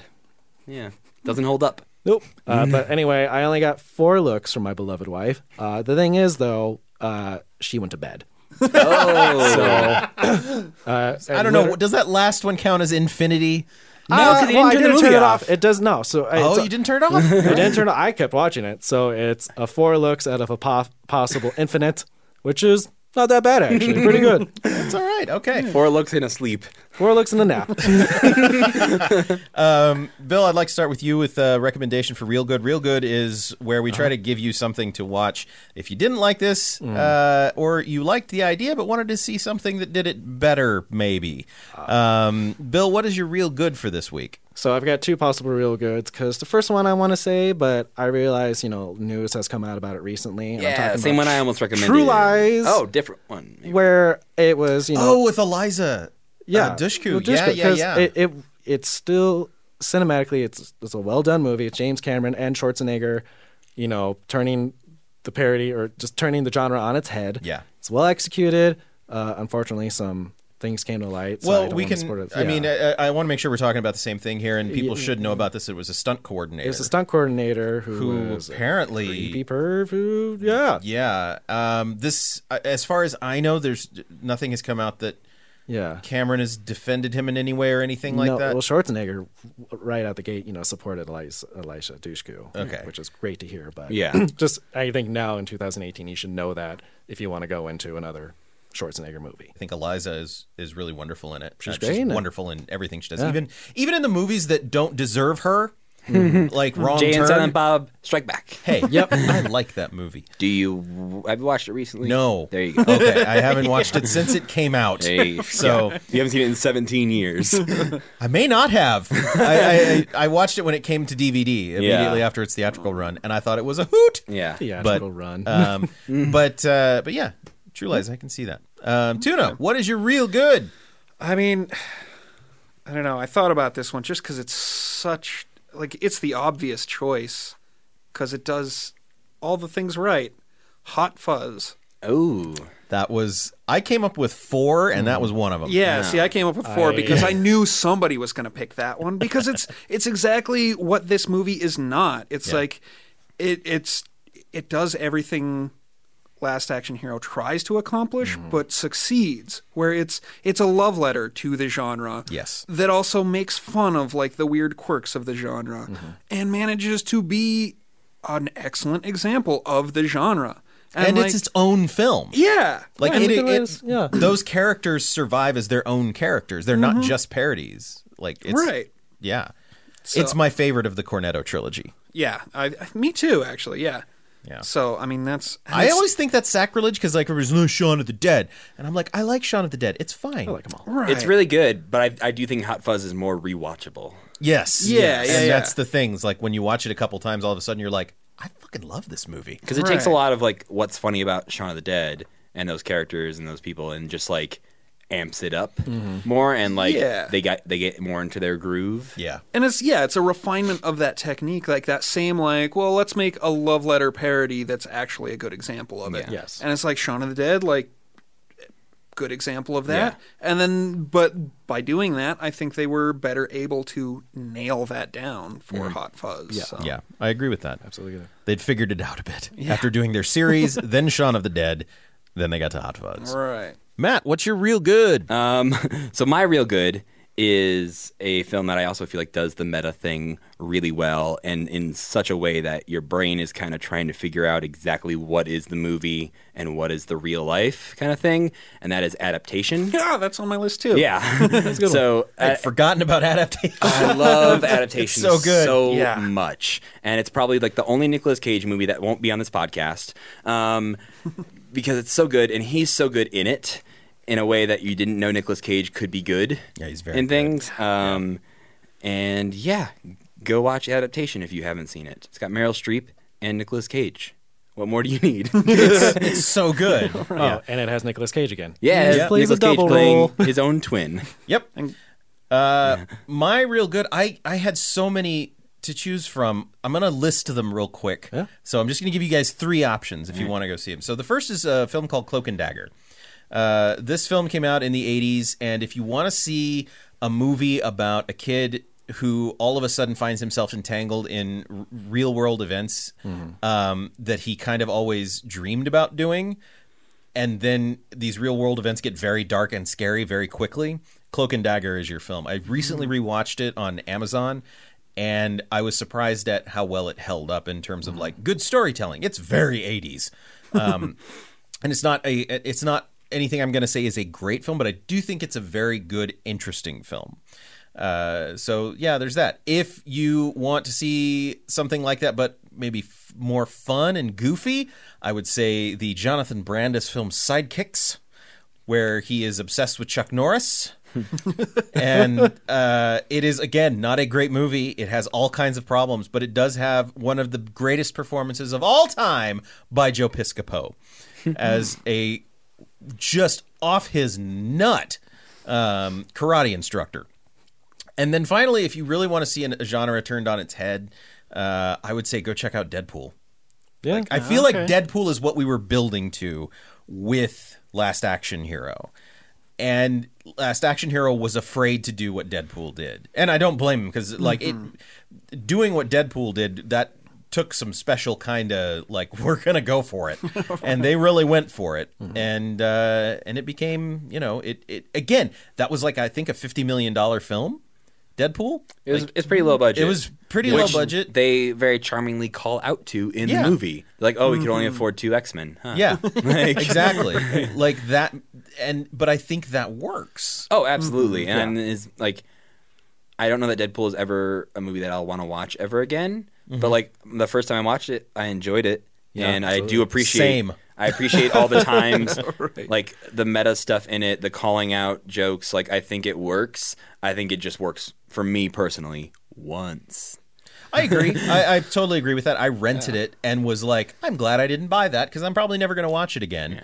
But like, I have nothing negative to say about it. No. Like, it's Yeah. it's it's a One even for me, like I'm not into the superhero movies, which I don't pipe up very often about because liter- I feel like literally everybody else in the office is. So I always feel like I'm missing out. But even Yeah. going to see Deadpool and like I'm sure there might have been jokes that I been didn't pick up on, but like just knowing a bunch of people Yeah. who love and Yeah. talk about superhero movies, it was like, oh, okay, this is like still like a really fun movie to watch. yeah. here. Absolutely. So there are three ideas for you that I think are all better than Last Action Hero. Uh, I feel bad saying that because I really enjoyed this movie when I was younger, and now I just struggled. Ooh, watch it. Community too. I, I was, yeah, I've been yeah. trying to figure out how was- to work community into this. Well, because Yeah, like I you mentioned Dan Harmon earlier when we were talking Yeah. about the one joke, and if we're talking about like meta comedy, like Community is one that does it like repeatedly in a way Where that they- it's just so well done, he and I'm gonna- also like action movie parodies. I was gonna so many put good one of the paintball episodes as my yes. real good, and then I was like, I don't know if I, I think feel like that's outside I think the that's rules. totally fair. I think if you if you are listening to this and you haven't seen, you don't need to see the whole series. No. you can watch those three episodes. They're the season finale of season one, and then a two part season finale of season two. They are incredible. They're also how um, the brothers got the job to work Russo. on Captain America. The Russo brothers got the got the job to do Winter Soldier and then Civil War. It was based on their work there. Yeah, It's really weird that like the composer of Community now also did the score for Black Panther. Oh, yeah. Yeah. Like the people that came out of that movie and where they're working now, or that show, and where they're working now is like very weird world. the guy who Yeah. wrote the Starburns memorial song makes music with Childish Gambino. Yeah. Yep. Uh, but I was going to go back to one community episode, and what community's like kind of gift was was paying homage to something without killing it yes. or being rude to mm-hmm. it. And I think about Right. the Abed's Uncontrollable Christmas special, mm-hmm. Yeah. where it's it's making fun of this, you know, this old 50 style stop motion animation, but it was It's like a love letter. it was being so good to it too. Yeah. Well, and I think that's the thing with Hot Fuzz. Like, Yeah. it's the same thing. Like Hot Fuzz is.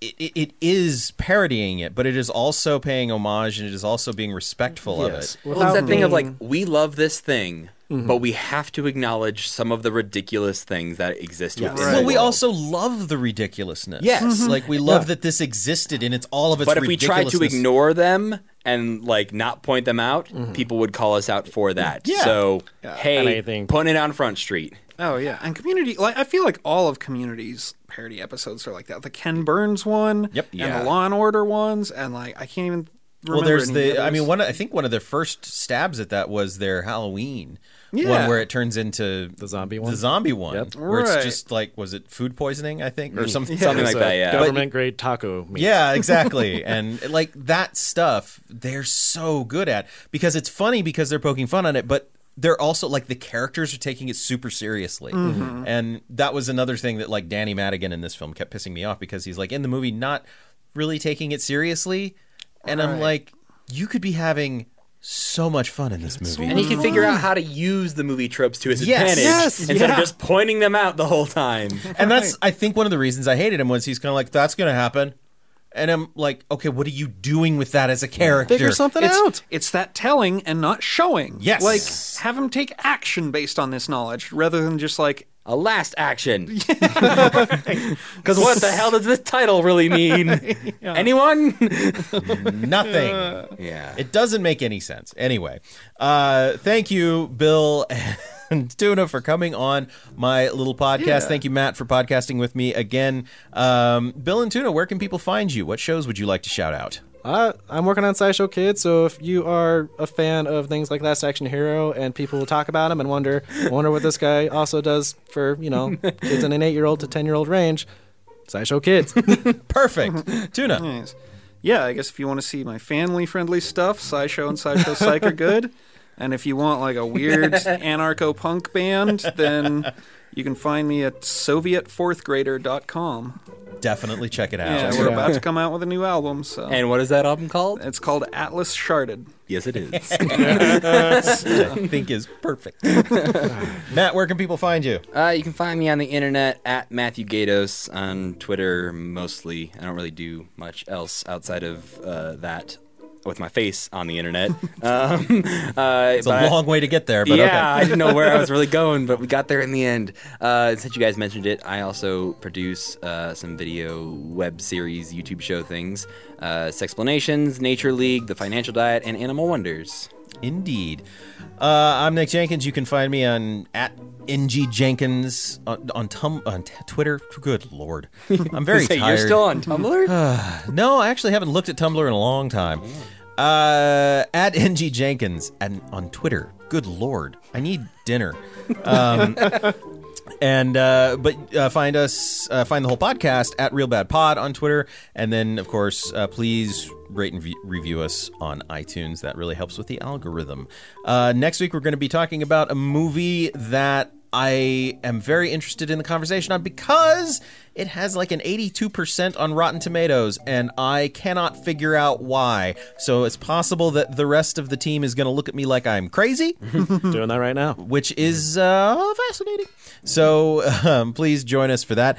Real Bad is a part of the Cage Club network. You can head over to cageclub.me to check out all of their other podcasts, like The Contenders, uh, with uh, Tobin Addington, who is a regular on our podcast here on Real Bad, and his sister Aislinn Addington, where they talk about women in positions of power in front of and behind the camera. So I totally think that's an awesome podcast.